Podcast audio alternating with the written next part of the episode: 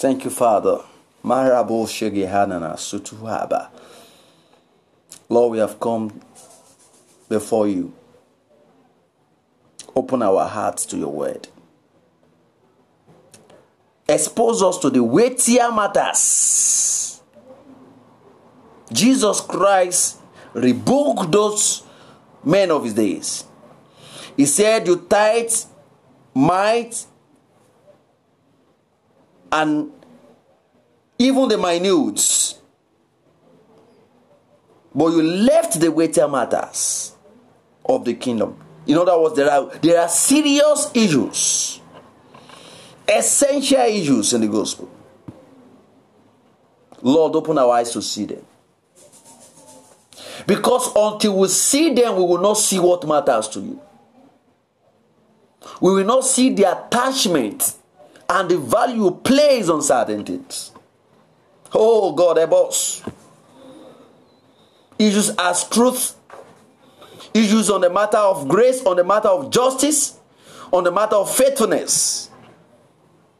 In everything, in our stewardship, in our assignment, Jesus help us. Jesus help us. Holy Ghost help us. Help us to see. In Jesus' mighty name we pray. Amen. All right, now this time around we want to look at a very simple subject the Lord had laid on my heart for some times now. And I've titled it um, The God You, you Never Knew.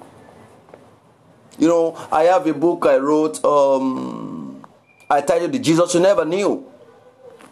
All right, I'm not even preaching from the content of the book, but yesterday, as I was on my table um, and, and, and, I was studying, the Lord dropped some things in my heart again. Um, actually, it was um, a portion of scriptures uh, from Acts chapter 17, and it was uh, Apostle Paul's experience in the Athens, and then he was preaching to the Athenians, and he told the Athenians, Look, you've known a lot of gods, and yet there seems to be this um, um, lack of satisfaction, as though you have not touched the real substance, and really you've not touched it and you have a lot of altars for deities and you have one in particular for an unknown God and this God you did not know have come to discuss with you. Hallelujah. Maybe you are that type, you've been looking after God, there is a crave on your inside, you, you've been hungry after God, but you don't actually know how to lay hold on Him. You know, we have Christians who have been pretty long in the church, they cannot pray say by a prayer book. They can't, they can't talk with the Father. You know, two things has always fascinated me in the Christian faith. Two things of all. It's not even the Holy Ghost. Two things fascinated me the most. One of them is our acceptance. Ephesians chapter 1, verse 4. No, verse 6. He said that He has made us accepted in the beloved. My acceptance, just as I am. You know, you don't need to be a better person to know God. Glory be to God forevermore. Just as you are. Just as you are.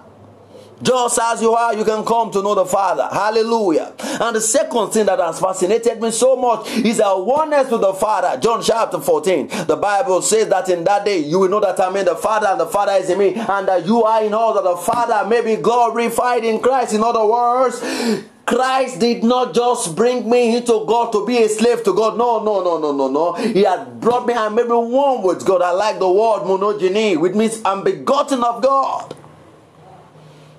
It's necessary I mention that because Apostle Paul made us understand that we are God's offspring. Hallelujah. Glory be to God. The God you never knew. And here this morning, I feel the Holy Ghost wants us to know that the only place we can have the essence of life fulfilled, the only place we can actually have our being is in God. Apostle Paul recited the, the, the lines of the poem to them in Athens, saying, In your own poem, you wrote that in Him you live and have your being. What does that mean? That everybody is composed in God. Our DNA structure is composed in God. In other words, my life is designed to function only in God and not outside outside of him. And when i set outside of him i couldn't do anything. I wouldn't be able to amount to anything. First uh, john chapter 15 verse 1 amen. Um, you you you will bear fruit and without me you can't do anything. That's the paraphrase of scriptures. I am the branch. I am the vine are the branches. A tree that abides in me I will prune. And without me you can't do anything But what I want to present to you is, is the God you have not known. Maybe have been seeking to know God as a task on the inside of you. Maybe you feel that this gospel of a thing is, is a gimmick. Maybe this past, not you know, you know, things have been so bastardized and that has trained the devil to pollute the mind of people to believe that the gospel is not real. That's a lie of the devil. And that's why God did not make this gospel to be something that you will practice by the strict leadership of your pastors. Your pastors are to guide you into God's scheme or, or, scope of things. But primarily, God's greatest objective is to relate with you as an individual. Glory be to God forevermore. Hallelujah forevermore. The God you never knew. Actually, I have about four scriptures to look at. But let me start properly by asking you a very simple question. What do you know about God? You know, we think about many things, but we don't think about God. We think about finances, we think about finance, um, fiancé rather. We think about our um, our career, we think about um, our businesses, we think about our relationship, we think about um, our influence on people. We think about so many things, but we've never thought of God. We've never tried to evaluate, try to evaluate ourselves, our positioning, our standing, our alignment. What have you got to know about God? Because if you don't know where you are, you cannot climb further. Now, a man that has not realized his wretchedness can never, can never progress. At least if you want to move from this circle. Now, we're talking about the God you never knew. But maybe we can begin to assess what you have known about God. Maybe if by the grace of God you are able to estimate, in fact, even motivational speakers, if they want to take you from your state, maybe your financial state, they will tell you to take stock of where you are and see the strength available to you to pick from where you are to where you should be. So, in, in, in that sense, in that sense, let's take a stock of your life, your knowledge of God, your exposure in God, your culture in God, your tradition in God, what you have been exposed to. Maybe you were born in the church, you've been going to church, you, you can recite certain portions of scripture. You know, the most difficult people to minister Jesus Christ to are people who can who understand certain things about the church. You know, I think I was on evangelism sometimes, I don't know. And I was trying to speak. Okay, yes, I have the picture clearly. I was ministering Jesus Christ. The guy told me I'm a, member of a, of a particular denomination. He mentioned a popular denomination. I said, okay, that is good. And as we got talking, somebody passed and he said, something like that. And he just told me he's a member of the board. This guy does not understand. So, what do you know about God? Apostle Paul told the Athenians, You've got to know a lot of things about God, and you do know Plato had lived here, Aristotle had lived there, Socrates had traveled there, great philosophers have traveled in, in, in, this region. I know knowledge is, is, is puffing everywhere, but what have you got to know about God? In other words, they know so many things about deities, but there is a God they left unknown. Maybe you have that kind of God, you don't know. We are going to see a lot of scriptures. And one of the climax of our thoughts here is on the fact, a single fact, that you can't access God until you come into Him. Hallelujah.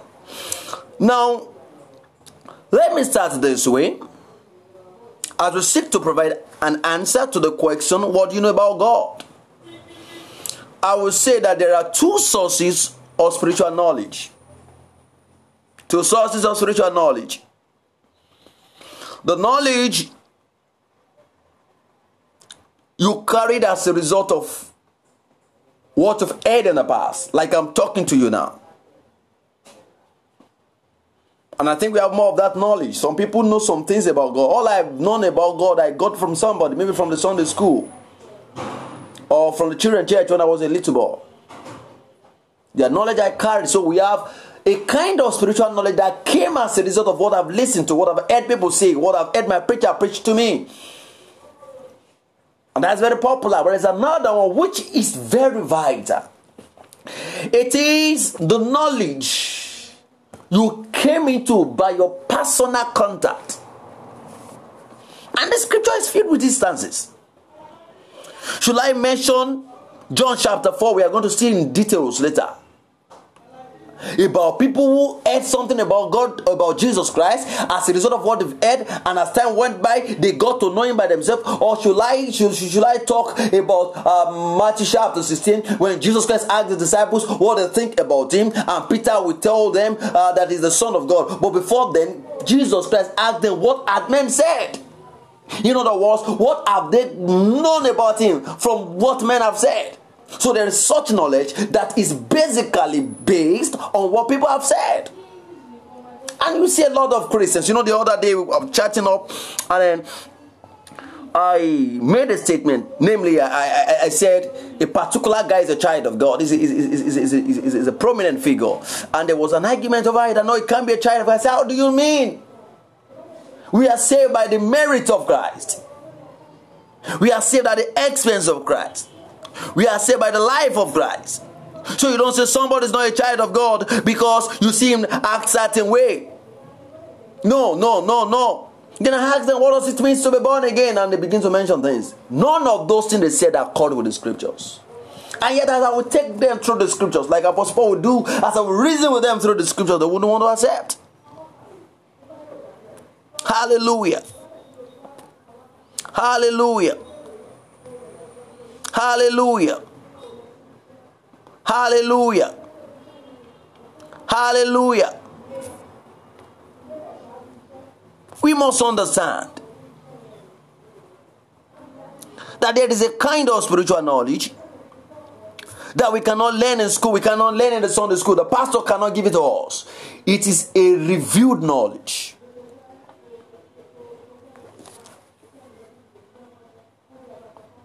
Hallelujah.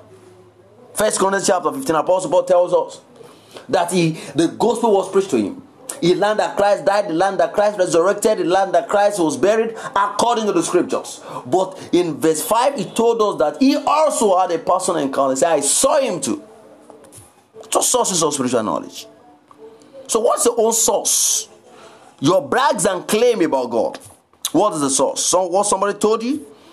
Or what God revealed to you? And what actually matters is not what somebody told you, is what God revealed to you. However, your knowledge can begin from what somebody begins to tell you about God. But you've got to take it further and begin to find a place. Begin to personalize that which is told you. I read from John chapter 4, verse 39 to 42. Jesus Christ went through Samaria. He had to break free from segregation. He had to break free from discrimination. Because ordinarily he should have done everything possible to have to to, avo- um, to avoid that region. Because the Samaritans and the Jew had nothing in common. Because of apostasy and the sin of idolatry because of the contamination that happened several years ago, about 800 years before Jesus came, before Jesus Christ came on board. But verse 1, chapter 4 of John, verse 1 says, Therefore, when the Lord took, when the Lord knew that the Pharisees had heard that Jesus made and baptized more disciples than John, though Jesus himself did not baptize, but his disciples, Verse 3 He left Judea and departed again to Galilee. But he needed, mark the words, verse 4 but he needed to go through Samaria. He could have gone through all other means, but he had to break the protocol because there is a lady in that corridor that does not understand God. He never knew God. She was in confusion. Besides the fact that her, her personal life is not gathered, she was a divorcee. She was an adulteress. She had been sleeping with men. How did, how did I know? Jesus Christ told us that she had had men who had been her husband, and the one she was sleeping with is not even her husband. She was not only estranged, she was sleeping around. Her life was in a mess, but the bottom line of her problem was because she never knew God. Did I know? Because she said it. She asked Jesus, Look, I've got to know that you are a prophet. I found out that you've revealed to me what nobody had known about my life. No, the woman is so perfect in the way she coordinates her life that few people knew things about her or knew her life. And if I thought anybody knows about her life, are those who are close to her. But this is a foreigner she had never met, she had never seen, and then they coincidentally met at the Jacob's well, and this man will unravel to her the which is hidden from every other person. And this woman said, Look, I observe that you must be a prophet, but my problem and being that I don't know where to worship this God. Because you never knew. So, what was the reason for the mess in her life? The messes in her life was a result of our indecision, was a result of our inability to find out God. And you look, a natural man cannot find out God. You see, we are going to get to the main scriptures. These are just paraphrase of scriptures. I have about four of them. And they are necessary. I take you through them so that you can see that until you find out God for yourself, you cannot find your expression in Him. And until you find your expression in Him, you will inevitably live a wasted life. And if you told me that you are going to live a wasted life and after this life you won't live it again, it would have been better. But the funniest is that when you cross out of this life, you will give an account. Even me. Even me. So we must find out God. Of all our aspirations, of all we drive at, of all we aimed at, we have got to find out God. So this is a woman trapped in adultery. This is a woman trapped in confusion. This is a woman trapped in, in, in uncertainty about God. She does not know. She does not know which opinion to stand for. And the Bible says in that verse that because of her and for the Samaritans, Jesus Christ had to go through Samaria. You know, if you have you are conversant with the Gospels, you see that sometimes when Jesus wants to teach morals, he makes use of the Samaritan. Look at the case of that man that was robbed. The Jews saw him, the priest saw him, but he's Samaritan. Why is Jesus Christ using the Samaritan? Because the Samaritan were epitomes of everything that was disgustful. And Jesus Christ began to take away the segregation. Begin to, to, to picture, to portray, to shoot out, to describe, to bring into sin a Samaritan that had not existed before. The only person that can bring out such kind of a human being is Christ Jesus. And you must find him out. Hallelujah. Hallelujah. We have a lot of scriptures. So now let me move from verse 10, um, from from um, um, um, from 17. Let's let's just enjoy scriptures. The woman answered and said, I have no husband. Jesus said, No, oh, there's no time. Before this part, Jesus Christ had made her to understand, had made her understand the fact that there is a kind of water. and that water is life. That water is the, is the life of God. That when it gets into the soul of any man, a man does not become, it's no longer thirsty. He becomes less troubled. Because that water supplies the knowledge of God. It is the life of God in a man. So that stir up the quest of the woman. Now that leads to verse 17. And the woman said, and the woman answered and said, I have no husband. Jesus said to her, You have well said, I have no husband, for you have had five husbands. See that woman trapped in confusion. No wonder Jesus had to. When we begin to break off from traditions and denominationalism in order to do that which God wants to do with us, through us, by us, and for us. You've had five husbands, and one whom you now have is not your husband is that in that you spoke truly in that you spoke truly the woman said to him, Say, I perceive that you are a prophet. Our fathers worship on this mountain. You Jews said that in Jerusalem is the place where we ought to worship. The woman begins to confess that my problem is not the problem of husband. It's the problem that I don't have a personal walk with God. The God you never knew. The God you never knew. There is no intimacy with his father. And that's why my life is this way it is. Maybe you are that kind. You know that something is wrong about your life and you want things to be corrected, but you don't know how things can be fixed up. And you think that, okay, if you can be so religious, if you can be so devoted in the church, if you can work in certain departments, your life will be a bit better. But things have not been working out the way you wanted, wanted it to work. There is a solution, there is a master. You got to find him out.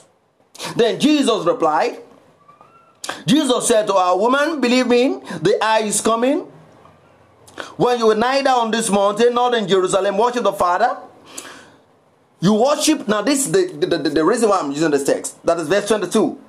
You worship what you do not know. We know what we worship for salvation is of the Jew. Now, one thing I want to make from this text that it is possible to be devoted and you don't know who you are worshiping.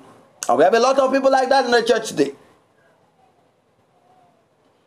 They sing in the choir, they are members of a church. They are so zealous. They are so morally balanced, but there is no God. They do not know. They pray, but they do not know. You worship, although, but you do not know. Maybe that describes you. But there is a way out of this. Jesus only made that woman realize that now the hour is coming and now it begins. That those who worship God have got to be in the spirit. Their spirit have to be connected. And bless God, the death and resurrection of Christ did that for us. But far beyond that, uh, we, you, you have got to worship Him in the truth. Which is your your it's not sincerity as well, but you have to worship him according to his scope, the truth, his word, his standard, his, his prescriptions.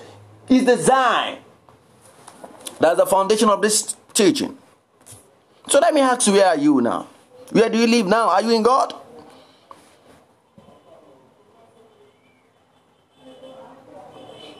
You know, everybody has a physical house where they live, where they can be found. I know you have a house, but spiritually, where is your place? Are you not homeless? Hmm. What is your address spiritually? Where can you be found? What's your background? Where can you be located? You know, in the natural, when you go to work in the morning, you come back at night, everybody knows your house, they know where you can be found. But spiritually, where can you be found? Hmm? In the natural, you cannot live without an habitat, without a home. The same way in the spirit realm. There must be a place for your life. And that place must be in God. Now let's see how Apostle Paul explained God to the Athenians. Hallelujah. Dear Holy Spirit, bless us through the ministry of your word. Give us inspiration in the name of Jesus.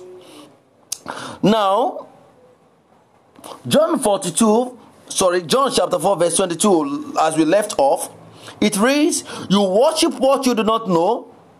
We know what we worship, for salvation is of the Jew. Now, when you turn to Acts chapter 17, we are going to read from 23 to 31. There's a description of God. Apostle Paul wrote, Therefore, I'm reading from 23, I'm reading the B part of 24, of, of uh, chapter 17, verse 23, the B part. It said, Therefore, the one whom you worship without knowing. Never forget where we are coming from. Jesus Christ told that woman, although you worship, you do not know what to worship.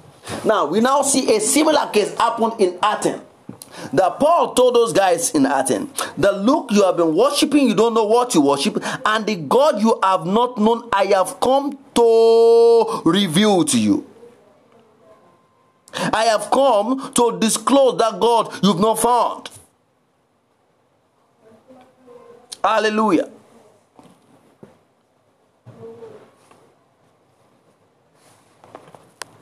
Hallelujah.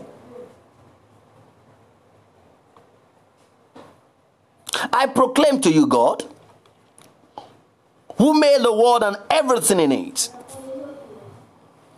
I proclaim to you, God, I proclaim to you, God. So God had to be declared. I proclaim to you, God. God had to be revealed. I proclaim to you, God, who made the world and everything in it, since he is the Lord of heaven and earth, does not dwell in temples made with hands. Now, this is clarity. Now, this is not just a piece of information, it is a revelation of the deity of God of God's divine nature. That He is the God who is the creator of, the world and everything that dwells in it. Psalm 24, verse 1 The earth is the Lord and the fullness thereof. The world and everything that is in it. So Apostle Paul bring that scripture that look, this God is the creator. So when we come to, when we call you to come and know the Father of our Lord Jesus Christ, we are calling you to come and have a revelation about the Creator. It is a rare invitation to come and know God intimately, personally, for yourself as the Creator. Then let's read the scripture. The time is running out. Now, what is about this God? He does not dwell in temples made with hands. He does not live in a house. He does not live in a church. That's why you go to church. No, the only place some people are serious spiritually, the only place they have the privilege to open their Bible is in the church. They open it in the church, and once it's closed of themselves, they will never open it. But don't be mixed. God does not live in the church, He wants to live in your house. And that's why I ask you, where do you live? Are you living in Him as God found an entry inside of you? Okay, I, I, I read on.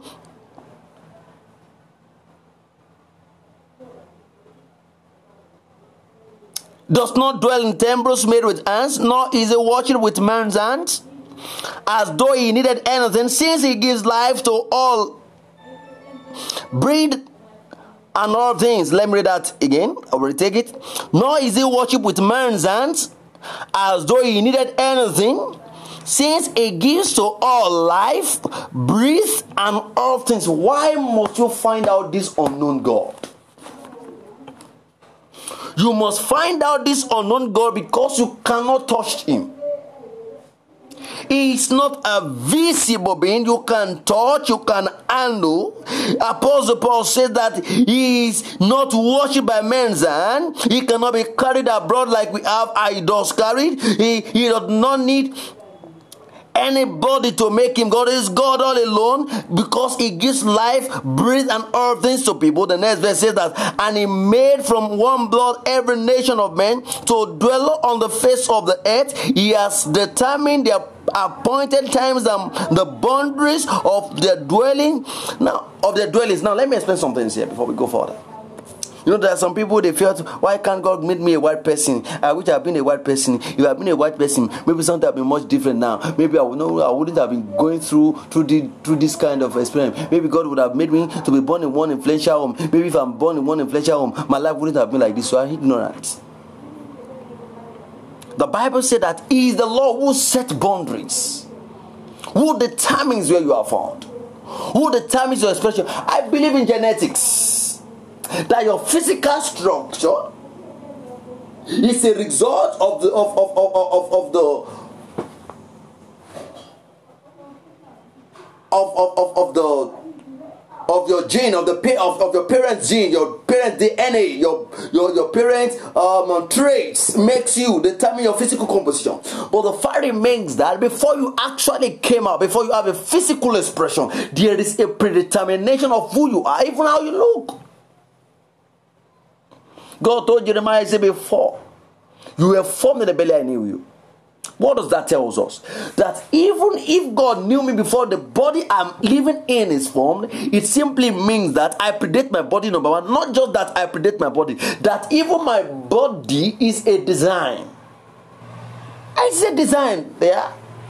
Yes, affected by the genetic composition of my parent, but it is a design. If the spirit that lives in a body is a predetermined reality, then the body will be, the, eh, be a predetermined reality.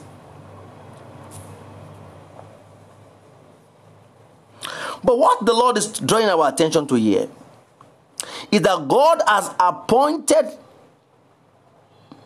boundaries for all that are dwelling. I read on. So that they should seek the Lord in hope that they might grow for him and find him, though he is not far from each of us. For in him we live and move and have our being, as also some of your own poets have said, for we are also his offspring. Therefore, since we are the offspring of God, we ought not to think that the divine nature, all we've been describing is a divine nature it cannot be touched, but it can be it can be experienced. It's a divine nature, and this divine nature is not like gold or silver or stone, something shaped by art and man's devising. Truly, these times of ignorance, God overlooked your ignorance.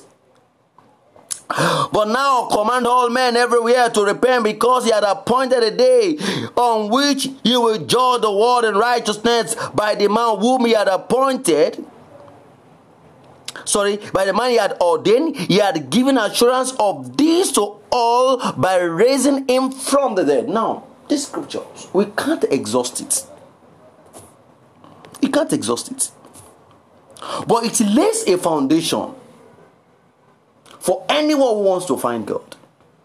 That God is not living in your church. It's not living in your pulpit. You know, we have this generation. I've not said these things are bad. But we hope that the Lord will give us a revelation that we know that Jesus Christ does not live on your church altar. Why are you going there to pray? He lives inside of you. And, the, and look at one of the statements here. He said that God wants us to find him out. I read. He said that he had made, he had appointed times and boundaries of their dwellings, that is, of the dwellings of everybody living on earth, so that they should seek the Lord, so we can find Him. Why are we living in the third world war, in the, in the third world, or in the third nation, Africa, so that we can find God? Why are some people living in the first world nation so that they can find God? I like one of the poems of, I forgot the name of the poet, uh, the Poli that God had a divine strategy by which He supplies certain things and mixes up with some some things that um if if the good thing does not make us to seek God, the bad one will make us to seek Him. It's a divine ideology. So in God's mind, God wants to be sought because it's a personality, it's not a doll. Okay, he said that so that man can seek the Lord now, watch the word the Lord, the owner of all things, the creator. Not just a powerful being that needs to be worshipped. So that you can find your source because the Lord is the owner. So that they can seek their own source.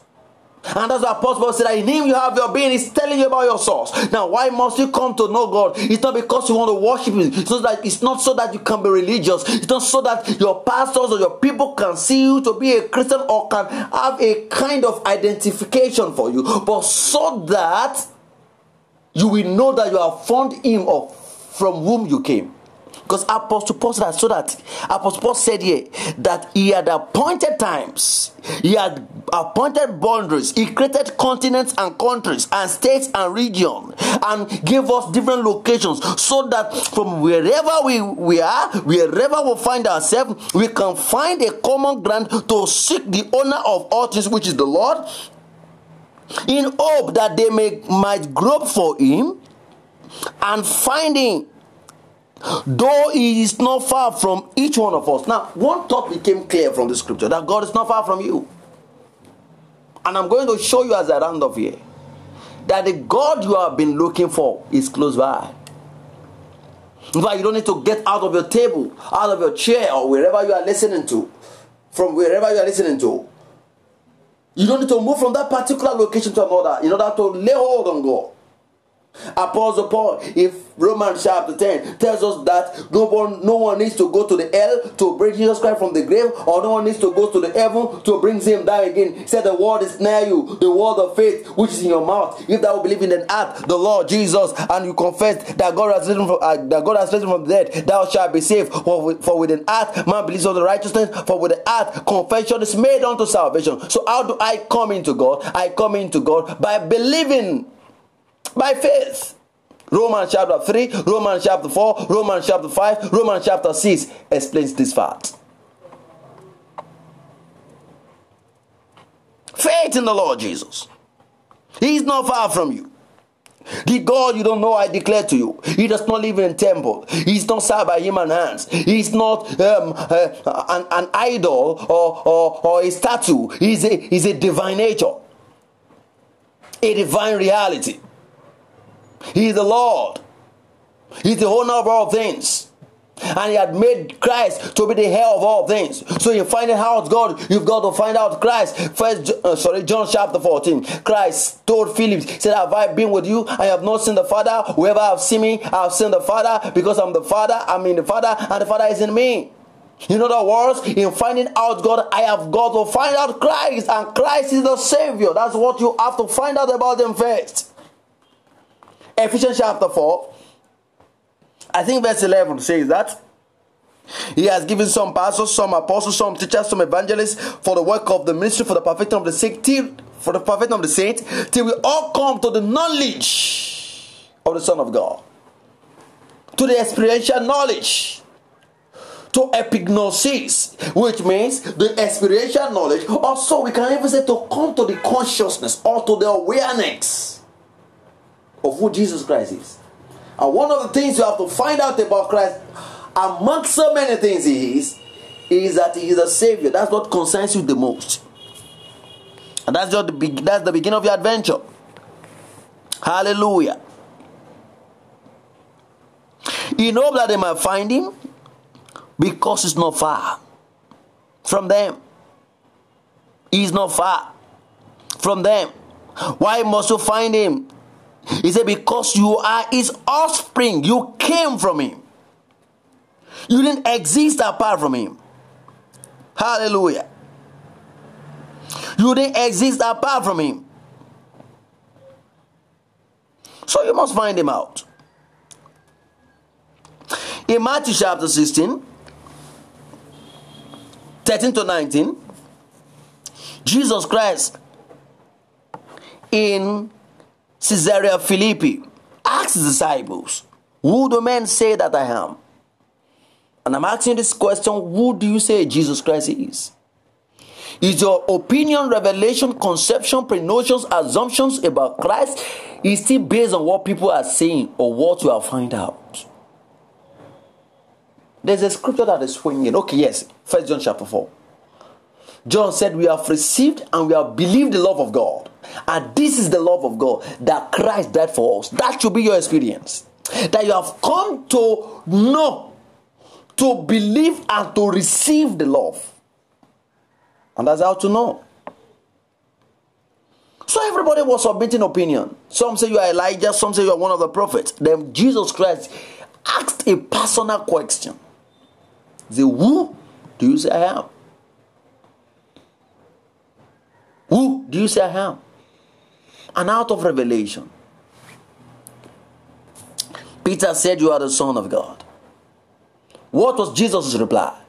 His reply was that the Father revealed this to you. What does that tell us? There is a knowledge of Jesus that we picked from people. I said that earlier. And there is the one that God only reveals revelation and knowledge of the Son of God. Apostle Paul prayed in Ephesians, in Ephesians chapter 1, verse 17. He said, The eyes of understanding in the light that you may know the purpose of his calling. That we give the spirit of wisdom and revelation in the knowledge of God. Check that. The spirit of wisdom. How to, to know him by the spirit of wisdom, by the Holy Ghost. Um, you may you may know him. The spirit of wisdom and revelation in the knowledge. There's a revelation and knowledge. Revelation that is to, to, to be exposed to, to be open to, to be revealed, to be made to see that which have not been seen about this Son of God. You will receive the spirit of wisdom and revelation. And what does that mean? The Holy Ghost. So you need the Holy Ghost to know Christ. Do you want to know Jesus Christ? John chapter 16, John chapter 15, John chapter 14, John chapter 16, Jesus Christ mentions that when the Holy Ghost comes, He's going to take that which is of Him and reveal it to us. In other words, the Holy Ghost is not just the one that we receive and we are shaking and we are blessing in tongues and we are screaming and we are worshiping and we are crying. Amongst all these activities that are evidence presence of the Holy Ghost, He must reveal the Son to us. Because Jesus said he will take things of the Father and reveal them to you. Revelation and knowledge. Revelation and knowledge. So Apostle Paul told the Athenians that the name we leave and have been. That is, my genetic composition is coded in him. My expression was encoded and perfected in him.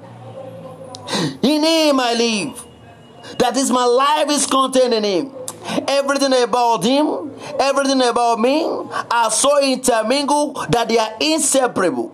In him I live. In him I live and have my functionality. In other words, God is the dictator of my life.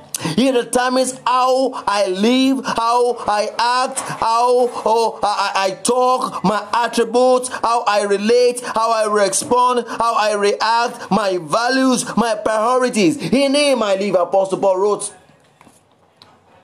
He told us, Athenians, that in Him you live. In Him you live. In Him you live.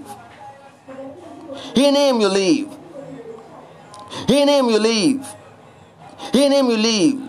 In Him you live. And outside of Him, you don't live. In other words, to live outside of Him is not to live at all, it means death. So to live actually is to live in Him. And when we live in Him, you become yourself because in Him you live and have your being.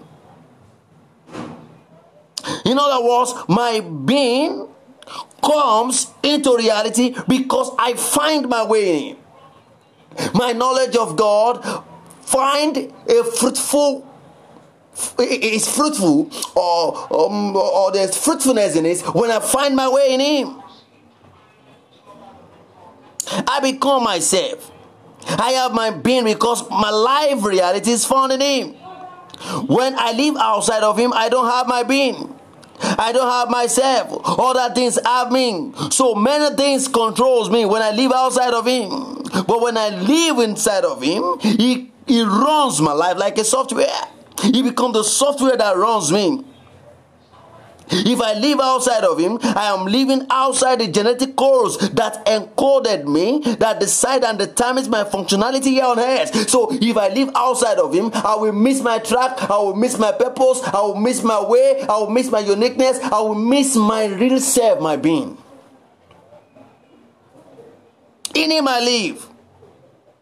You know, in that portion of scriptures we read in Acts chapter 17, Apostle Paul made us understand that he is not also far from us because we are his offsprings. Hallelujah. I am not the source of myself.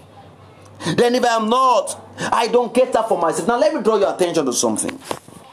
You know, the Holy Ghost has been showing me that scriptures over and over the fact that Christ had done all he did for us, but we may choose to walk away from it. In Jeremiah chapter 1, God told Jeremiah, Before I formed you in the belly, before you came out physically, I have made you live.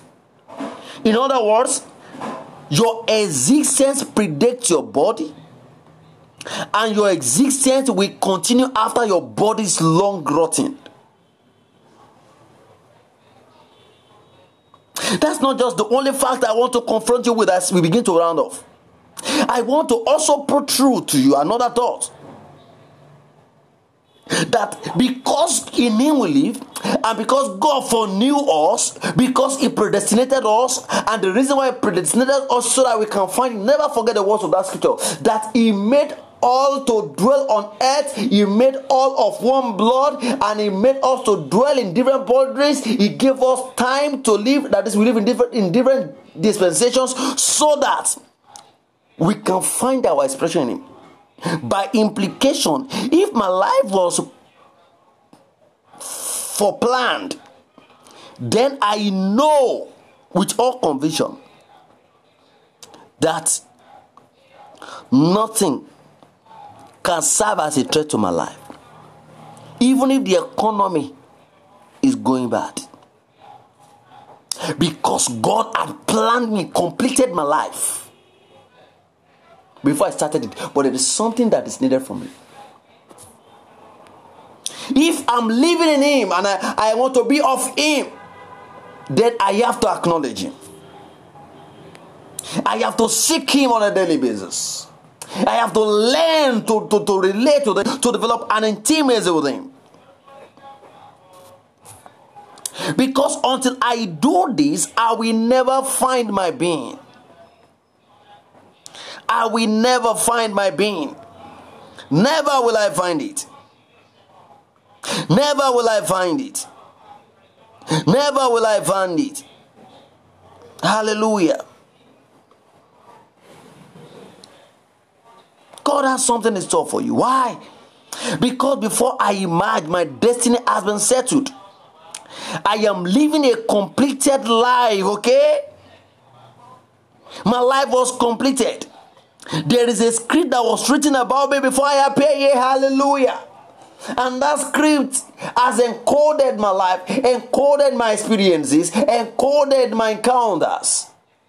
What makes me or what positions me to, to feature that content of that script is myself finding my entrance.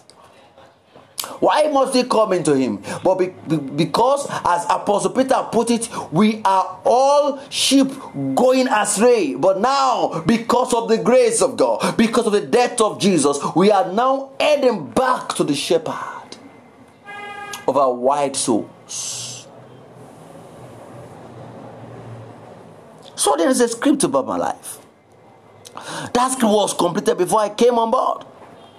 So when I came aboard, I came to live the, the dictates and the content of that scripture. The Bible talk about about Jesus Christ. I think that should be Psalm chapter 40. He said that, Lo, it is written of me in the volume of the book, Thy will, O Lord, will I do. Sacrifice and gold thou would not, but a body thou made me. In other words, my body is, is made to, to be a channel through which my spirit and its essence find expression. In the volume of the book, there's a script about my life. That script was completed before I appeared here. No wonder each time Matthew writes his gospel, he would make mention of Jesus' art and he will say that art is as a result of what had been spoken. A script for your life. There is a script. But the only way you can unravel the content of that script to find your way in Him is to find God. We are still on that Acts chapter 17. Just trying to look at, just trying to look at the implication of what Apostle Paul meant when he said, In him you live. This God is not far from you. He wants you to repent. Why? Because he's going to judge the world. So God's love for us, God's salvation plan is, is, is, an, is, is, is, is a device to make us escape God's wrath. Romans chapter 1. The Bible says, because of this ungodliness, the wrath of God is going to be poured out. But we are saved from that wrath because we have faith in the Lord Jesus. Hallelujah. There's a script for your life. And you have to live by that script. Nothing should affect that script. So, for you to live in the entirety of that script, you must be in Him. And until you come into Him, you can't have your being, you can't play out the content of that script. That's the implication. What is in Him? John chapter 1 says, In Him is life, and the life is the light of man and the light shines in the darkness, and the darkness cannot comprehend it. What does that tell you? It tells you that in Him you have life. And when you are in Him, in other words, you become of Him, that is, you belong to Him. You can't be of Him until you be until you find yourself in Him. And you can't be in Him without becoming of Him. And until you become of him, he can't deal with you because he must have an ownership of you. That was why Apostle Paul said that he is the Lord. By implication. by implication.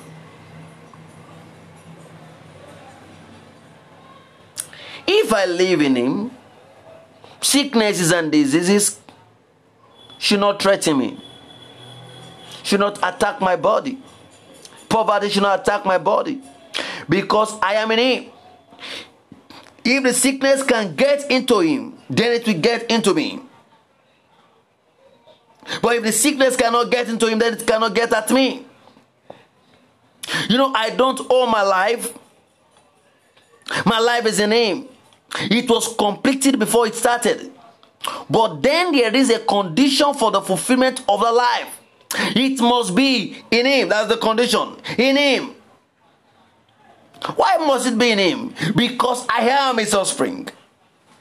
That is, I don't exist apart from him. I am his offshoot. I am his offspring. I came out of him. I'm begotten of him. I have the same trait in him. His DNA is my DNA composition.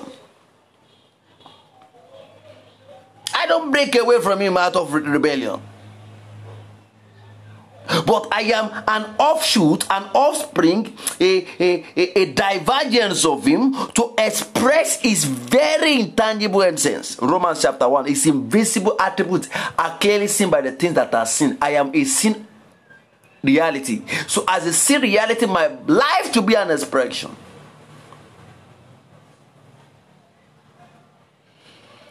As finite as I am, I am a completeness of God. I mean, I am a complete demonstration of Him. I am complete in Him, the scripture says. So, do you want to live in Him? Do you want to know Him? He's not far from you. He's so near that you don't need to take a step forward or further to be placed in Him. You can find Him. You can find Him right away in your chair. You can take away your own problem by yourself. How? Get into Him. Get into Him first. Who is this Him? He's the Creator. What used to be an anonymous God, the God you never knew then. You see, He's not an absentee God in your life. He had always been there, but you've not observed Him. But now, this is God. Men do not know Him, but He is there. Although you cannot see him physically, but when he comes into your life, he does not come in quietly. You will sense the weight of his presence. He is so weighty, he can't be unnoticed when he stepped into your heart. Or when he step into your business or your marriage or whatever you want them to step into. Although sometimes he may even come in quietly, but he won't stick, uh, stick in Sneak, sneak, sneak. That's the that's the correct pronunciation. Sneak in. If you don't want him. Why? Because you gave him your life if you wanted it. I mean, he will not come in until you give him your life. So until you or until you, you, you, you give your life to him, you will not overrule it. Oh. Dear friend, yes, God. Your days of conviction are over. How do you know Him? You see how Paul explained it. He's not far from you. How do you get into Him? Romans chapter 10. Believe in your heart that He's your Savior. Okay, let me round off by showing the scripture more. Romans chapter 3. It's one of my favorite scriptures. How does God intend that we come into Christ? Let's see Romans chapter 3. Verse 21. What the Lord is telling us here is that we don't merit God. Because anyone that we have God must have a requirement, and that requirement is called righteousness. The divine nature, like Apostle Paul wrote in Acts chapter 17, that this divine nature, all I've described to you is a divine nature. And that divine nature is called righteousness. No human has it.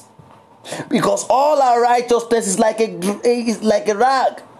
In fact, as a matter of fact, no one does righteousness. We can't attain it by our own efforts. But Christ did this. Now I read from verse 21. See what Christ had done for us and why we need him. But now the righteousness of God apart from the Lord is revealed, being witnessed by the law and the prophets, even the righteousness of God through faith in Jesus Christ to all and all who believe, for there is no difference. For all have sinned and fall short of the glory of God, being justified freely by His grace through the redemption that is in Christ Jesus, whom God set forth as a propitiation by his blood through faith to demonstrate his righteousness because in his forbearance God had passed over the sins that were previously committed to demonstrate at the present time his righteousness that we might be just that he might be just and justify of those who has faith in Jesus. So how do you know him? How do you come into him? Faith in Jesus. Faith in Jesus. And by the faith in Jesus, you receive God's nature. The one this is done by you. That's how to know God. That's the beginning. Then your affection afterwards must begin to be that you submit to the leadership of the Holy Ghost. Must be that, like you need food to sustain for your daily life, like you need water to live your daily life, you will need the presence of God. And since these are intangible realities, like we read from Acts chapter 17, that they cannot be seen, they cannot be touched, their divine nature, then it would mean that you have got to learn how to pray. What is prayer? Talking to God. Yet you cannot pray without the Word of God. Because it's the Word of God that tells you how and what to pray. So, to actually come to the place of prayer, you have got to come to the place when you know the Word of God. So, four things very vital in your walk with God and in advancing your knowledge in God. Number one is daily dependence on the Holy Ghost. Yeah, you say, Holy Ghost, come into my life, lead me, fill me up. Let me walk in the Spirit. Let me live in the Spirit. Number two, you've got to develop an interest for the Word of God. I will advise you start from the book of Matthew sorry, the book of John, anywhere from scripture, but I prefer the book of John. Because it tells you more about what Jesus Christ has in store for you and it reveals the mind of the Father to you. Number three, you have got to learn to worship God. Although your, your, your worship becomes better, before clear as the Holy Ghost through the light of God's revelation into your spirit, and as you begin to discover yourself in, in the revelation of the Word of God. And number four is meditation. If you do these four things, not in a church way, that you come to God and say, God, fill me up. God, show me your way, show me your will, open my heart to see your word, and you will go at the word of God to read it. And occasionally you will fast in finding out God. I tell you, in a little while, you are going to find out God. Hallelujah. Now let us pray. Dear Jesus, we bless you. It's a nice time sitting at your presence. The Bible says, Unto him who is able to do exceedingly abundantly, more than what we think or ask. Thank you for a divine reality. Thank you for a faith in the Lord Jesus. Thank you for redemption. We give you all the praise. We give you all the praise. Thank you because of a knowledge of you. Thank you for the revelation of you. Father, we pray that you open our eyes to see you more. Create an hunger, a desire after you. Lay your hands upon us. Make us channels through which you will bring others to your reality.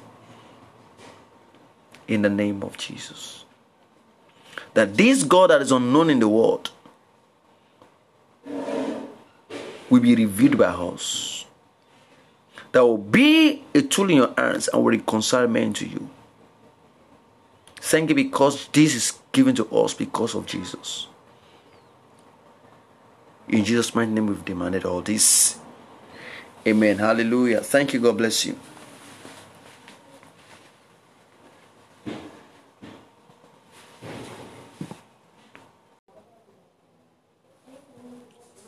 Thank you, Father.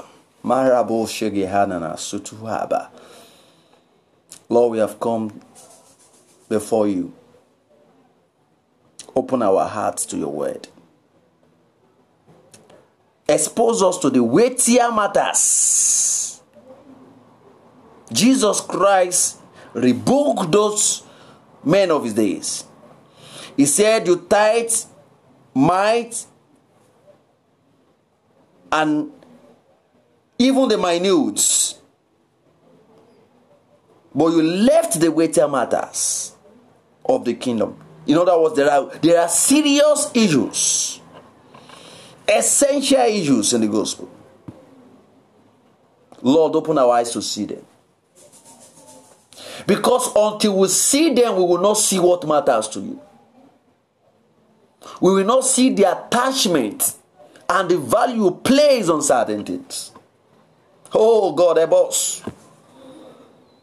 Issues as truth, issues on the matter of grace, on the matter of justice, on the matter of faithfulness. In everything, in our stewardship, in our assignment, Jesus eh, help us. Jesus eh, help us. Holy Ghost help us. Help us to see. In Jesus' mighty name we pray. Amen. All right, now this time around we want to look at a very simple subject the Lord had laid on my heart for some times now. And I've titled it um, The God You, you Never Knew. You know, I have a book I wrote, um, I titled The Jesus You Never Knew. All right, I'm not even preaching from the content of the book, but yesterday, as I was on my table um, and, and, and, I was studying, the Lord dropped some things in my heart again. Um, actually, it was um, a portion of scriptures uh, from Acts chapter 17, and it was uh, Apostle Paul's experience in the Athens, and then he was preaching to the Athenians, and he told the Athenians, Look, you've known a lot of gods, and yet there seems to be this um, um, lack of satisfaction, as though you have not touched the real substance, and really you've not touched and you have a lot of altars for deities and you have one in particular for an unknown God and this God you did not know have come to discuss with you. Hallelujah. Maybe you're that type, you've been looking after God, there is a crave on your inside, you, you've been hungry after God, but you don't actually know how to lay hold on Him. You know, we have Christians who have been pretty long in the church, they cannot pray say by a prayer book. They can't, they can't talk with the Father. You know, two things has always fascinated me in the Christian faith. Two things of all. It's not even the Holy Ghost. Two things fascinated me the most. One of them is our acceptance. Ephesians chapter 1, verse 4. No, verse 6. He said that He has made us accepted in the beloved. My acceptance, just as I am. You know, you don't need to be a better person to know God. Glory be to God forevermore. Just as you are. Just as you are. Just as you are, you can come to know the Father. Hallelujah. And the second thing that has fascinated me so much is our oneness with the Father. John chapter 14. The Bible says that in that day you will know that I'm in the Father and the Father is in me, and that you are in all that the Father may be glorified in Christ. In other words, Christ did not just bring me into God to be a slave to God. No, no, no, no, no, no. He had brought me and made me one with God. I like the word monogeny, which means I'm begotten of God. It's necessary I mention that because Apostle Paul made us understand that we are God's offspring. Hallelujah. Glory be to God. The God you never knew. And here this morning, I feel the Holy Ghost wants us to know that the only place we can have the essence of life fulfilled, the only place we can actually have our being is in God. Apostle Paul recited the, the, the lines of the poem to them in Athens. In your own poem, you wrote that in Him you live and have your being. What does that mean? That everybody is composed in God. Our DNA structure is composed in God. In other words, my life is designed to function only in God and not outside of him. And when I said outside of him, I couldn't do anything. I wouldn't be able to amount to anything. First uh, John chapter 15, verse 1. It mean um, you you you will bear fruit, and without me you can't do anything. That's the paraphrase of scriptures. I am the branch. I am the vine, you are the branches. A tree that abides in me, I will prune. And without me, you can't do anything. But what I want to present to you is, is the God you have not known. Maybe you have been seeking to know God. There's a task on the inside of you. Maybe you feel that this gospel of a thing is, is a gimmick. Maybe this past, not you know, you know, things have been so bastardized and that has trained the devil to pollute the mind of people to believe that the gospel is not real. That's a lie of the devil.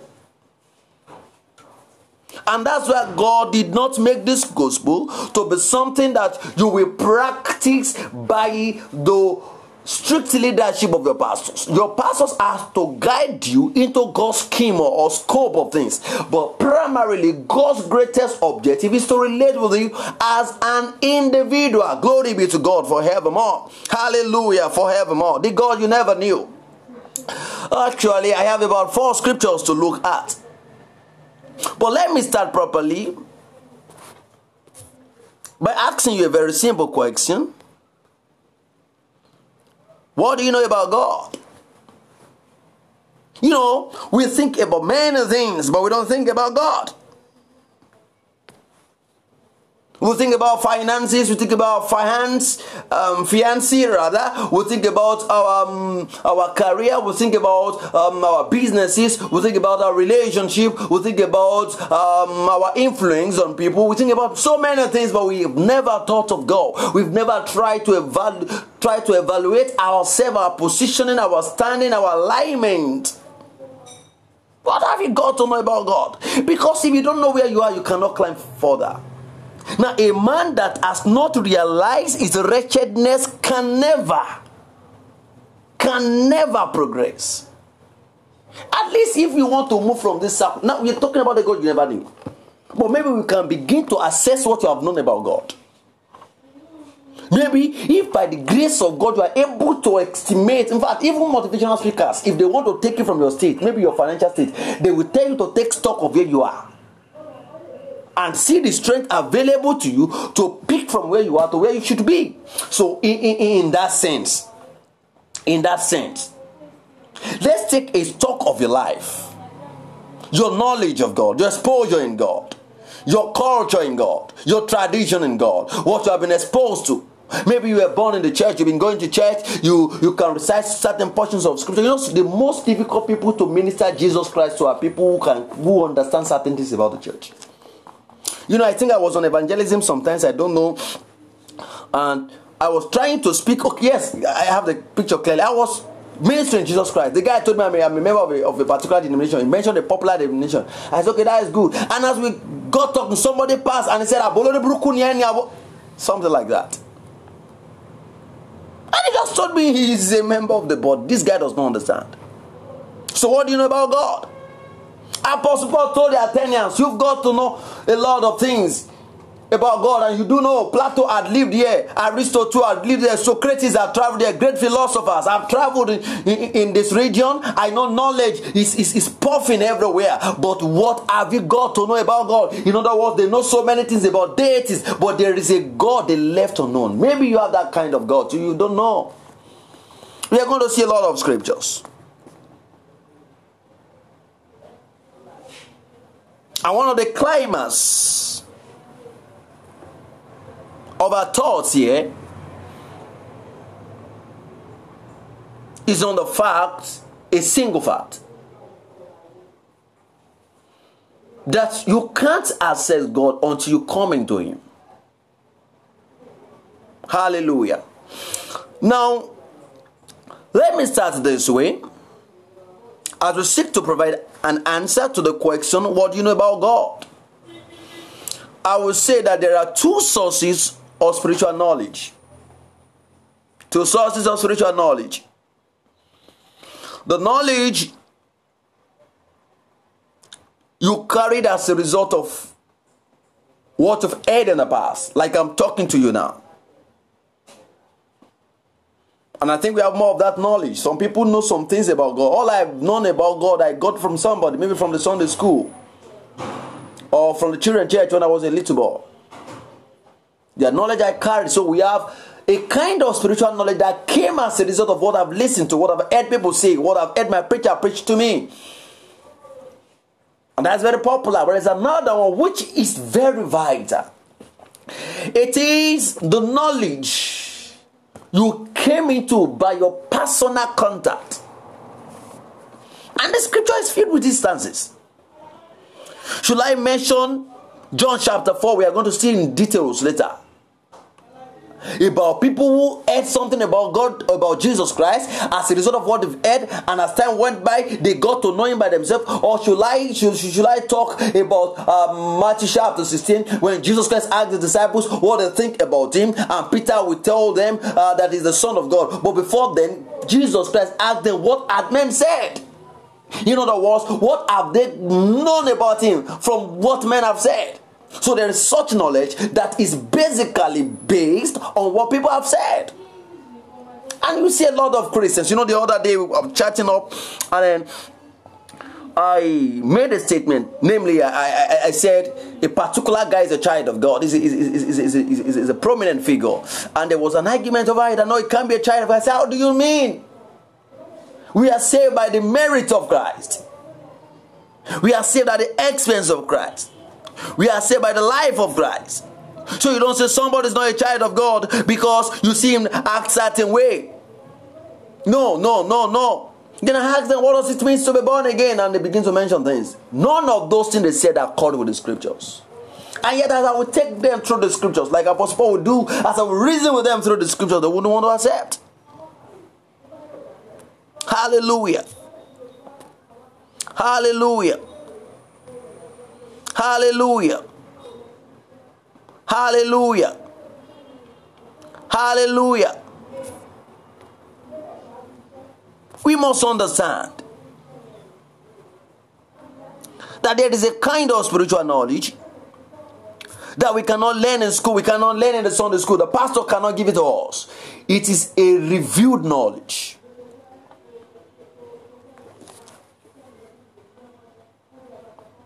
Hallelujah. First Corinthians chapter 15, Apostle Paul tells us that he the gospel was preached to him. He learned that Christ died, he learned that Christ resurrected, he learned that Christ was buried according to the scriptures. But in verse 5, he told us that he also had a personal encounter. He I saw him too. Just sources of spiritual knowledge. So, what's your own source? Your brags and claim about God. What is the source? So, what somebody told you? Or what God revealed to you? And what actually matters is not what somebody told you, is what God revealed to you. However, your knowledge can begin from what somebody begins to tell you about God, but you've got to take it further and begin to find a place. Begin to personalize that which is told you. I read from John chapter 4, verse 39 to 42. Jesus Christ went through Samaria. He had to break free from segregation. He had to break free from discrimination. Because ordinarily he should have done everything possible to have to to, avo- um, to avoid that region. Because the Samaritans and the Jew had nothing in common. Because of apostasy and the sin of idolatry because of the contamination that happened several years ago, about 800 years before Jesus came, before Jesus Christ came on board. But verse 1, chapter 4 of John, verse 1 says, Therefore, when the Lord took, when the Lord knew that the Pharisees had heard that Jesus made and baptized more disciples than John, though Jesus himself did not baptize, but his disciples, Verse 3 He left Judea and departed again to Galilee. But he needed, mark the words, verse 4 but he needed to go through Samaria. He could have gone through all other means, but he had to break the protocol because there is a lady in that corridor that does not understand God. He never knew God. She was in confusion. Besides the fact that her, her personal life is not gathered, she was a divorcee. She was an adulteress. She had been sleeping with men. How did, how did I know? Jesus Christ told us that she had had men who had been her husband, and the one she was sleeping with is not even her husband. She was not only estranged, she was sleeping around. Her life was in a mess, but the bottom line of her problem was because she never knew God. How did I know? Because she said it. She asked Jesus, Look, I've got to know that you are a prophet. I found out that you've revealed to me what nobody had known about my life. No, the woman is so perfect in the way she coordinates her life that few people knew things about her or knew her life. And if I thought anybody knows about her life, are those who are close to her. But this is a foreigner she had never met, she had never seen, and then they coincidentally met at the Jacob's well, and this man will unravel to her the which is hidden from every other person. And this woman said, Look, I observe that you must be a prophet, but my problem and being that I don't know where to worship this God. Because you never knew.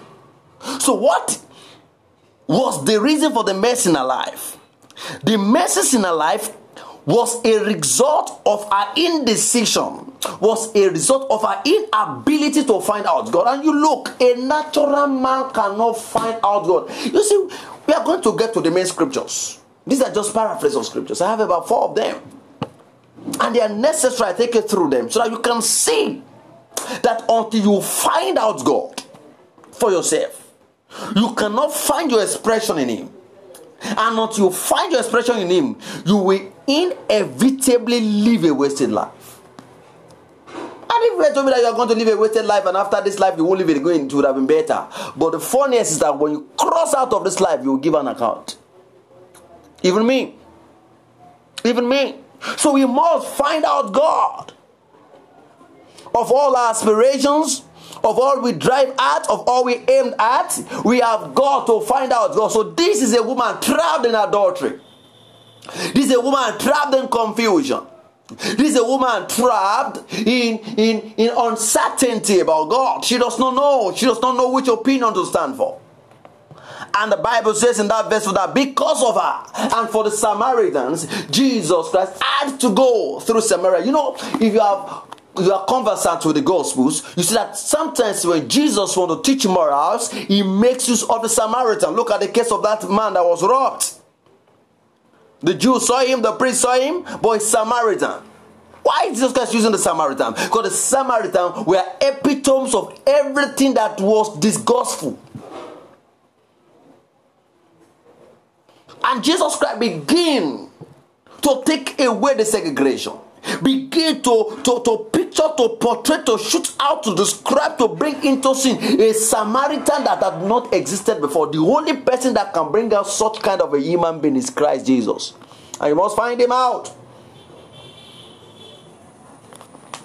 Hallelujah.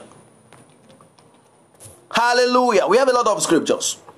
So now let me move from verse 10, um, from from um, um, um, from 17. Let's let's just enjoy scriptures. The woman answered and said, I have no husband. Jesus said, No, oh, there's no time. Before this part, Jesus Christ had made her to understand, had made her understand the fact that there is a kind of water. and that water is life. That water is the, is the life of God. That when it gets into the soul of any man, a man does not become, is no longer thirsty he becomes less troubled. Because that water supplies the knowledge of God. It is the life of God in a man. So that's still up the quest of the woman. Now that leads to verse 17. And the woman said, and the woman answered and said, I have no husband. Jesus said to her, You have well said, I have no husband, for you have had five husbands. See that woman. Trapped in confusion. No wonder Jesus had to May we begin to break off from traditions and denominationalism in order to do that which God wants to do. With us, through us, by us, and for us. You've had five husbands, and one whom you now have is not your husband. Is that in that you spoke truly? In that you spoke truly. The woman said to him, Say, I perceive that you are a prophet. Our fathers worship on this mountain. You Jews said that in Jerusalem is the place where we ought to worship. The woman begins to confess that my problem is not the problem of husband. It's the problem that I don't have a personal walk with God. The God you never knew. The God you never knew. There is no intimacy with his father. And that's why my life is this way it is. Maybe you are that kind. You know that something is wrong about your life and you want things to be corrected, but you don't know how things can be fixed up. And you think that, okay, if you can be so religious, if you can be so devoted in the church, if you can walk in certain departments, your life will be a bit better. But things have not been working out the way you wanted, you wanted it to work. There is a solution, there is a master. You've got to find him out. Then Jesus replied, Jesus said to our woman, Believe me, the hour is coming when you will neither on this mountain nor in Jerusalem worship the Father. You worship, now this is the, the, the, the reason why I'm using this text. That is verse 22. You worship what you do not know. We know what we worship for salvation is of the Jew. Now, one thing I want to make from this text that it is possible to be devoted and you don't know who you are worshiping. And we have a lot of people like that in the church today. They sing in the choir, they are members of a church, they are so zealous, they are so morally balanced, but there is no God. They do not know. They pray, but they do not know. You worship, although, but you do not know. Maybe that describes you. But there is a way out of this. Jesus only made that woman realize that now the hour is coming and now it begins. That those who worship God have got to be in the spirit. Their spirit have to be connected. And bless God, the death and resurrection of Christ did that for us. But far beyond that, uh, we, you, you have got to worship Him in the truth. Which is your your it's not sincerity as well, but you have to worship him according to his scope, the truth, his word, his standard, his, his prescriptions, his design. That's the foundation of this teaching. So let me ask you, where are you now? Where do you live now? Are you in God?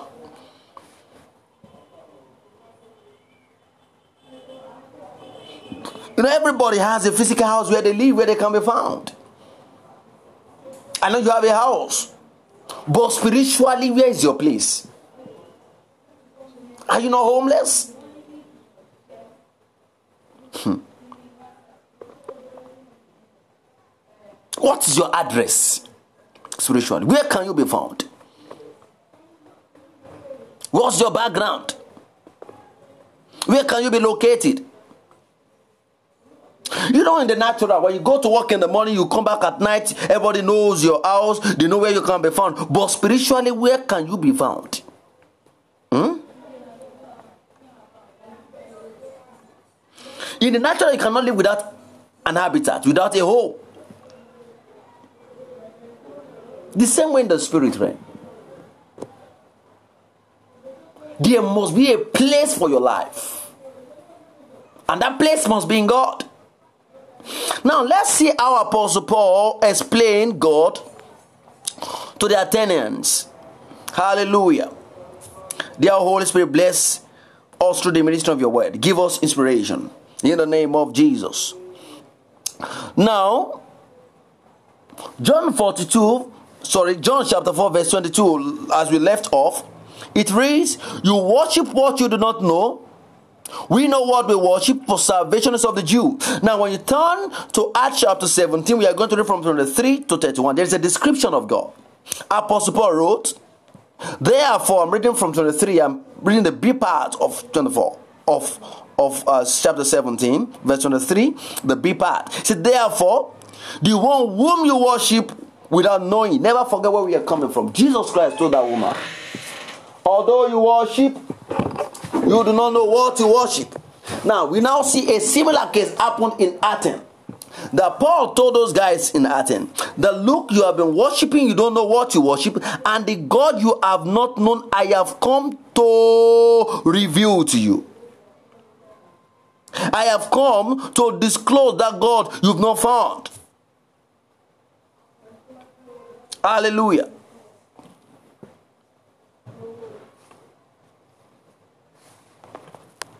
Hallelujah. I proclaim to you, God, who made the world and everything in it. I proclaim to you, God, I proclaim to you, God. So God had to be declared. I proclaim to you, God. God had to be revealed. I proclaim to you, God, who made the world and everything in it, since he is the Lord of heaven and earth, does not dwell in temples made with hands. Now, this is clarity. Now, this is not just a piece of information, it is a revelation of the deity of God of God's divine nature. That is the God who is the creator of, the world and everything that dwells in it. Psalm 24, verse 1 The earth is the Lord and the fullness thereof. The world and everything that is in it. So Apostle Paul bring that scripture that look, this God is the creator. So when we come to, when we call you to come and know the Father of our Lord Jesus Christ, we are calling you to come and have a revelation about the Creator. It is a rare invitation to come and know God intimately, personally, for yourself as the Creator. Then let's read the scripture. The time is running out. Now, what is about this God? He does not dwell in temples made with hands. He does not live in a house. He does not live in a church. That's why you go to church. No, the only place some people are serious spiritually, the only place they have the privilege to open their Bible is in the church. They open it in the church, and once it's closed after the same, they will never open it. But don't be amazed. God does not live in the church, He wants to live in your house. And that's why I ask you, where do you live? Are you living in Him as God found an entry inside of you? Okay, I, I, I read on.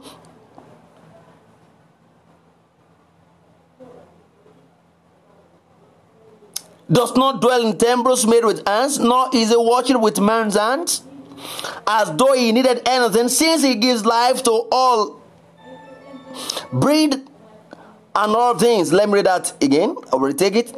Nor is he worship with man's hands, as though he needed anything, since he gives to all life, breath, and all things. Why must you find out this unknown God? You must find out this unknown God because you cannot touch him. He is not a visible being you can touch, you can handle. Apostle Paul said that he is not worshipped by men's hand. He cannot be carried abroad like we have idols carried. He, he does not need anybody to make him God. is God all alone because he gives life, breath, and all things to people. The next verse says that, and he made from one blood every nation of men to dwell on the face of the earth. He has determined their appointed times and the boundaries of their dwelling. Now, of their dwellings. Now, let me explain something here before we go further. You know, there are some people they felt, why can't God make me a white person? I wish I've been a white person. If I've been a white person, maybe something have been much different now. Maybe I would know I wouldn't have been going through through the through this kind of experience. Maybe God would have made me to be born in one influential home. Maybe if I'm born in one influential home, my life wouldn't have been like this. So I'm ignorant. The Bible said that He is the Lord who set boundaries, who determines where you are found, who determines your expression. I believe in genetics that your physical structure is a result of the of, of, of, of, the of, of, of, of the of your gene, of the of, of your parents' gene, your parents' DNA, your your your parents' um, traits makes you determine your physical composition. But the fact remains that before you actually came out, before you have a physical expression, there is a predetermination of who you are, even how you look. God told Jeremiah, said, before you were formed in the belly, I knew you. What does that tell us? That even if God knew me before the body I'm living in is formed, it simply means that I predate my body, number one. Not just that I predate my body, that even my body is a design. It's a design there. Yes, affected by the genetic composition of my parent, but it is a design. If the spirit that lives in a body is a predetermined reality, then the body will be, the, eh, be a predetermined reality.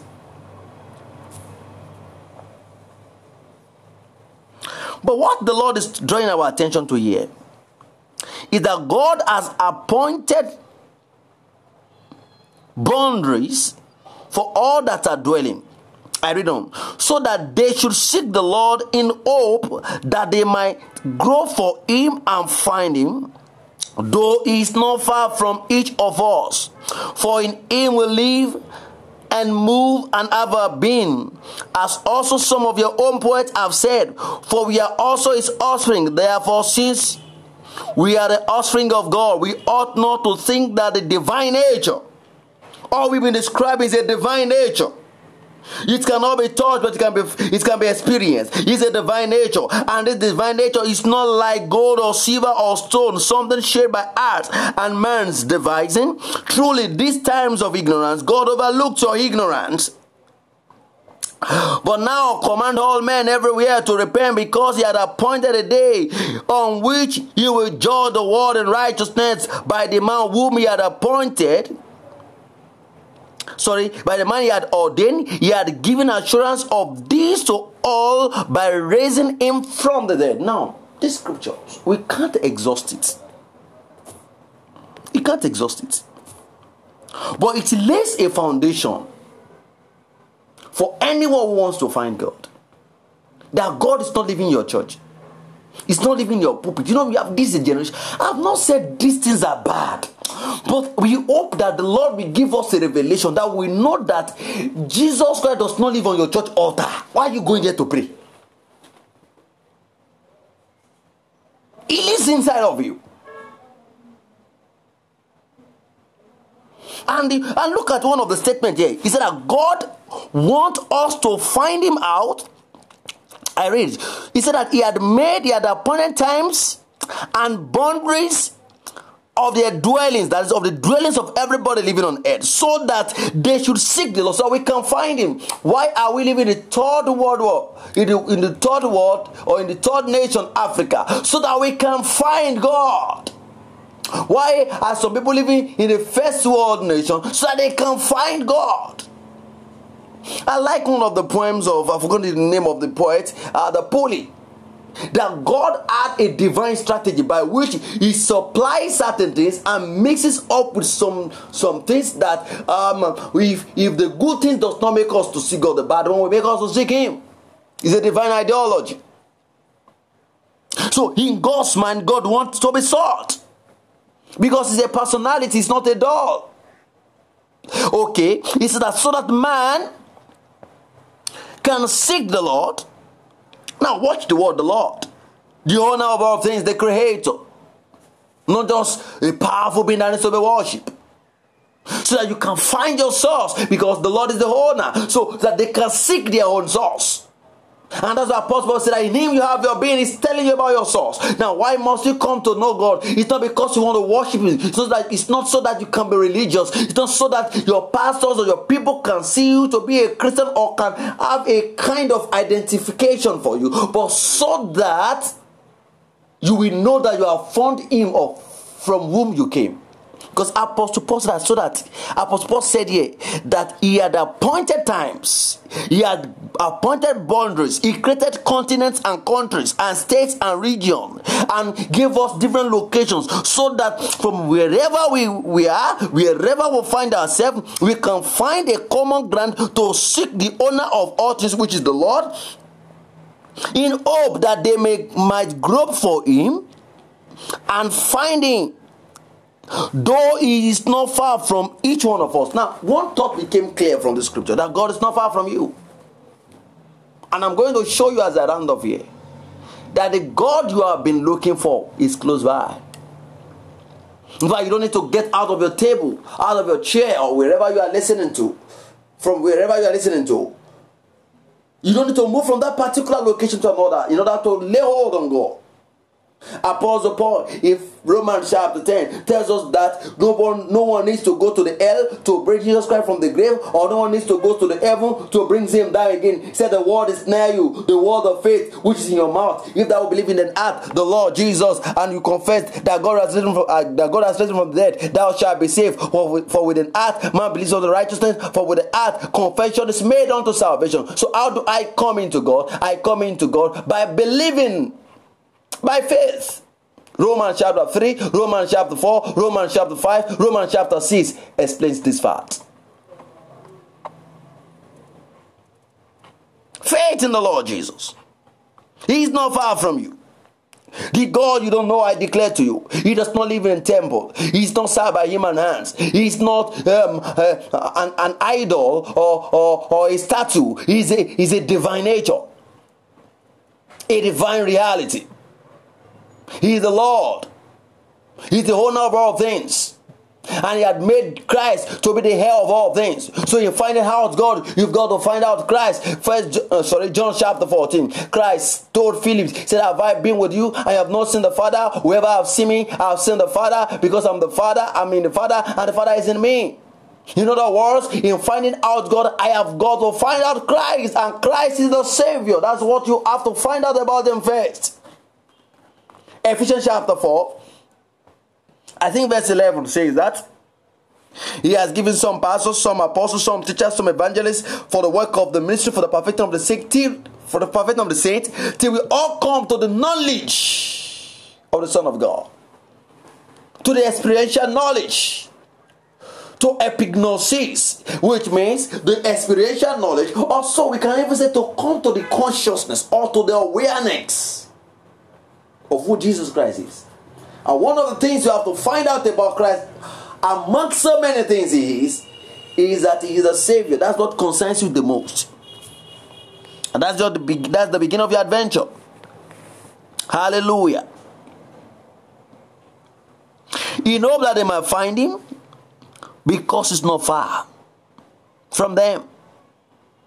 He's not far from them. Why must you find him?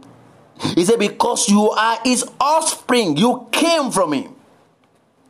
You didn't exist apart from him. Hallelujah. You didn't exist apart from him. So you must find him out. In Matthew chapter 16, 13 to 19, Jesus Christ in Caesarea Philippi asked his disciples, Who do men say that I am? And I'm asking this question Who do you say Jesus Christ is? Is your opinion, revelation, conception, pre-notions, assumptions about Christ is still based on what people are saying or what you have found out? There's a scripture that is swinging. Okay, yes, First John chapter 4. John said, We have received and we have believed the love of God. And this is the love of God that Christ died for us. That should be your experience.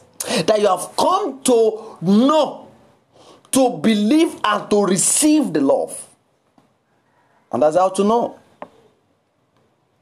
So everybody was submitting opinion. Some say you are Elijah, some say you are one of the prophets. Then Jesus Christ asked a personal question. The who do you say I am? Who do you say I am?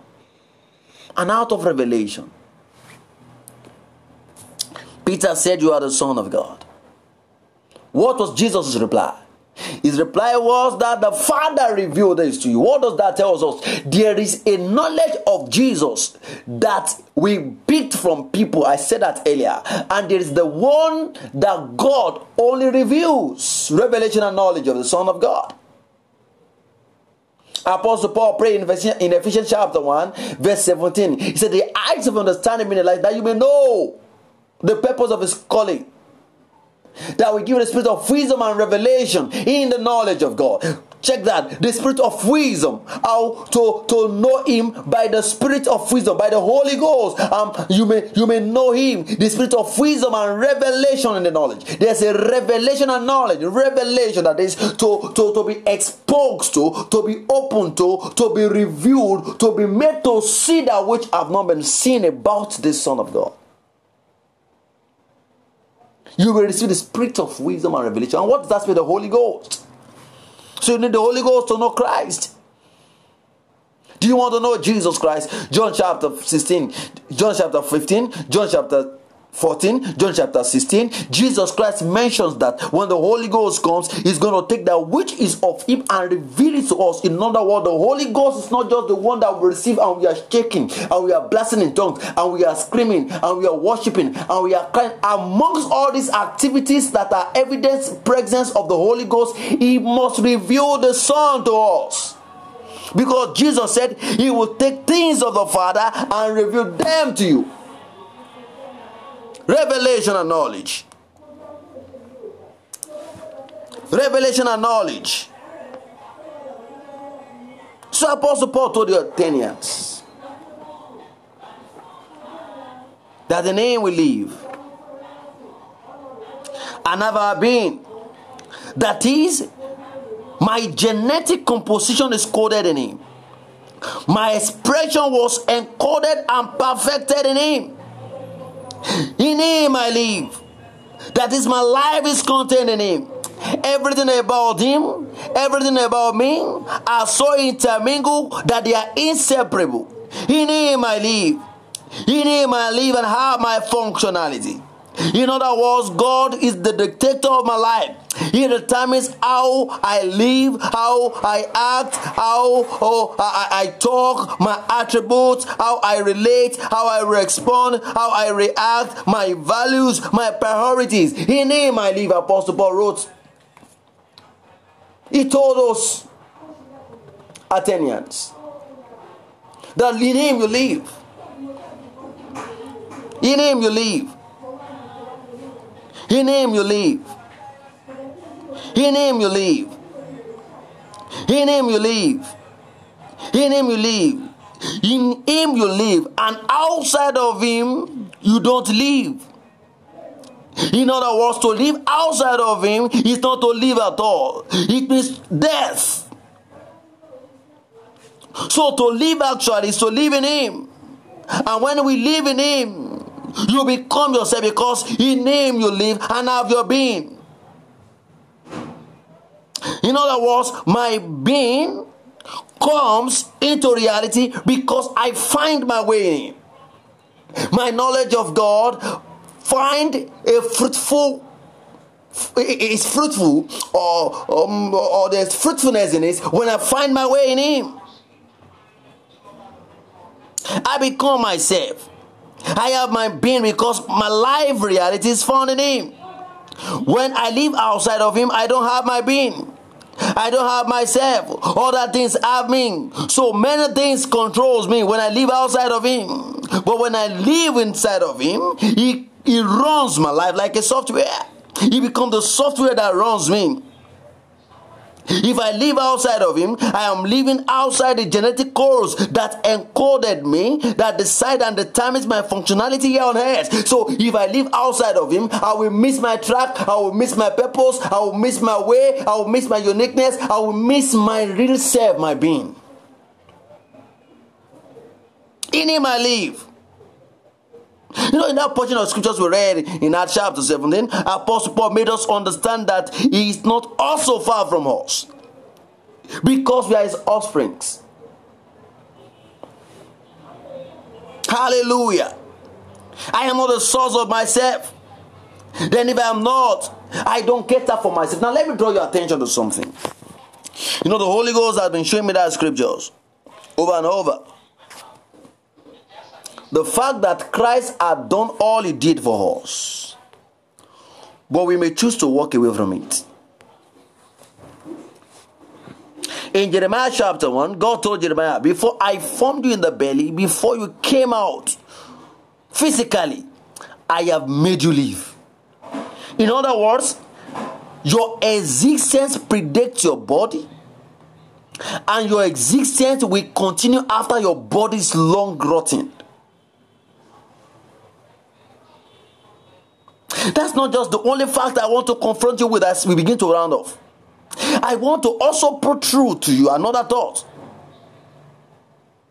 That because in Him we live, and because God foreknew us, because He predestinated us, and the reason why He predestinated us so that we can find, never forget the words of that scripture, that He made all to dwell on earth. He made all of one blood and He made us to dwell in different boundaries. He gave us time to live, that is, we live in different in different dispensations so that we can find our expression in Him.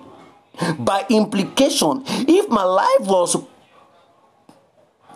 for planned, then I know with all conviction that nothing can serve as a threat to my life. Even if the economy is going bad. Because God had planned me, completed my life before I started it. But there is something that is needed from me. If I'm living in Him and I, I want to be of Him, then I have to acknowledge Him. I have to seek Him on a daily basis. I have to learn to, to, to relate with Him, to develop an intimacy with Him. Because until I do this, I will never find my being. I will never find my being. Never will I find it. Never will I find it. Never will I find it. Hallelujah. God has something in store for you. Why? Because before I emerge, my destiny has been settled. I am living a completed life, okay? My life was completed. There is a script that was written about me before I appear here. Hallelujah. And that script has encoded my life, encoded my experiences, encoded my encounters. What makes me or what positions me to, to feature that content of that script is myself finding my entrance. Why must he come into him? But be, be, because, as Apostle Peter put it, we are all sheep going astray. But now, because of the grace of God, because of the death of Jesus, we are now heading back to the shepherd of our white souls. So there is a script about my life. That script was completed before I came on board. So when I came on board, I came to live the, the dictates and the content of that scripture. The Bible talk about about Jesus Christ. I think that should be Psalm chapter 40. He said that, Lo, it is written of me in the volume of the book, Thy will, O Lord, will I do. Sacrifice and gold thou would not, but a body thou made me. In other words, my body is, is made to, to be a channel through which my spirit and its essence find expression. In the volume of the book, there's a script about my life. That script was completed before I appeared here. No wonder each time Matthew writes his gospel, he would make mention of Jesus' art and he will say that art is as a result of what had been spoken. A script for your life. There is a script. But the only way you can unravel the content of that script to find your way in Him is to find God. We are still on that Acts chapter 17. Just trying to look at, just trying to look at the implication of what Apostle Paul meant when he said, In him you live. This God is not far from you. He wants you to repent. Why? Because he's going to judge the world. So God's love for us, God's salvation plan is, is, is, an, is, is, is a device to make us escape God's wrath. Romans chapter 1. The Bible says, because of this ungodliness, the wrath of God is going to be poured out. But we are saved from that wrath because we have faith in the Lord Jesus. Hallelujah. There's a script for your life. And you have to live by that script. Nothing should affect that script. So, for you to live in the entirety of that script, you must be in Him. And until you come into Him, you can't have your being, you can't play out the content of that script. That's the implication. What is in Him?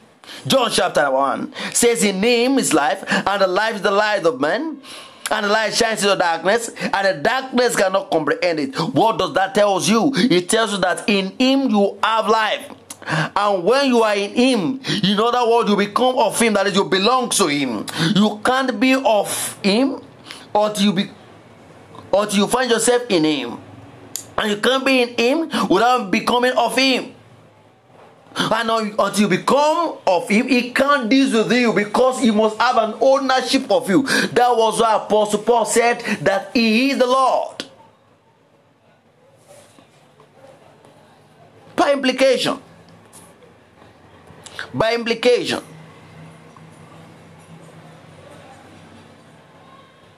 If I live in Him, sicknesses and diseases should not threaten me, should not attack my body. Poverty should not attack my body because I am in Him. If the sickness can get into Him, then it will get into me. But if the sickness cannot get into Him, then it cannot get at me. You know, I don't owe my life. My life is in Him. It was completed before it started. But then there is a condition for the fulfillment of the life.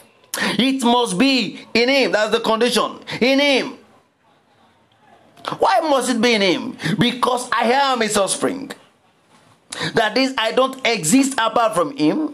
I am His offshoot. I am His offspring. I came out of Him. I'm begotten of Him. I have the same trait in Him. His DNA is my DNA composition. I don't break away from him out of rebellion.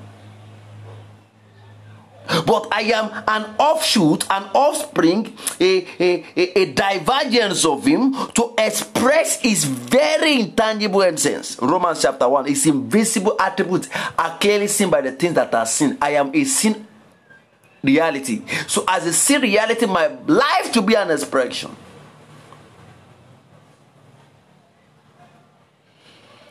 As finite as I am, I am a completeness of God. I mean, I am a complete demonstration of Him. I am complete in Him, the scripture says. So, do you want to live in Him? Do you want to know Him? He's not far from you. He's so near that you don't need to take a step forward or further to be placed in Him. You can find Him. You can find Him right away in your chair. You can take away your own problem by yourself. How? Get into Him. Get into Him first. Who is this Him? He's the Creator. What used to be an anonymous God, the God you never knew then.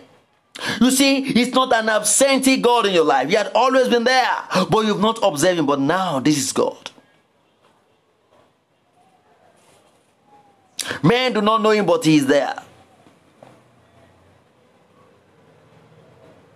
Although you cannot see him physically, but when he comes into your life, he does not come in quietly. You will sense the weight of his presence. He is so weighty, he can't be unnoticed when he stepped into your heart.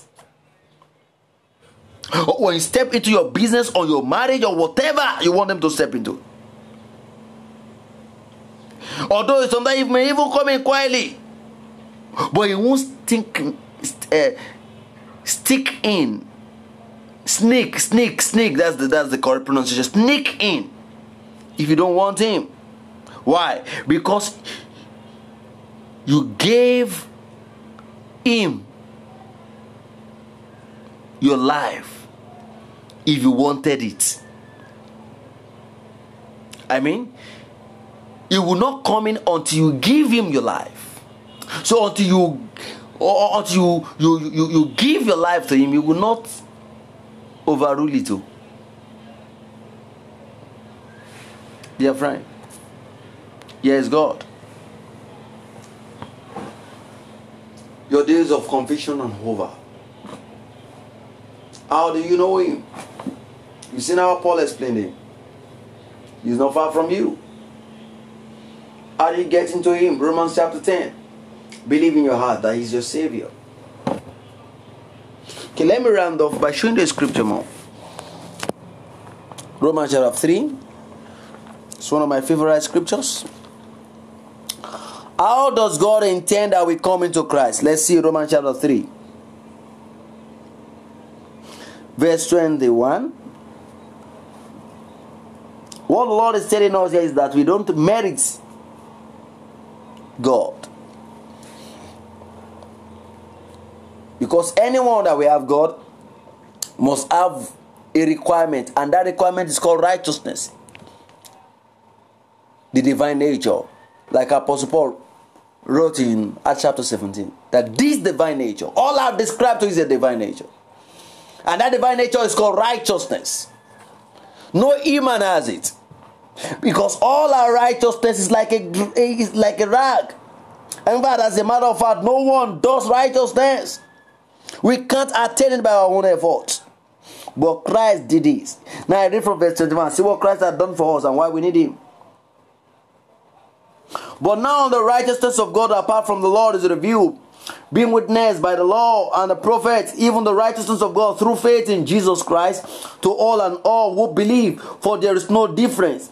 For all have sinned and fall short of the glory of God, being justified freely by His grace through the redemption that is in Christ Jesus, whom God set forth as a propitiation by his blood through faith to demonstrate his righteousness because in his forbearance God had passed over the sins that were previously committed to demonstrate at the present time his righteousness that we might be just that he might be just and justify of those who has faith in Jesus. So how do you know him? How do you come into him faith in Jesus?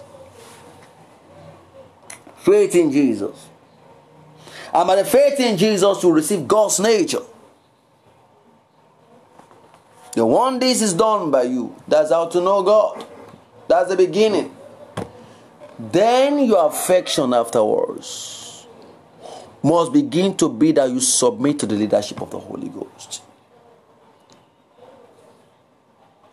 Must be that, like you need food to sustain for your daily life, like you need water to live your life, you will need the presence of God.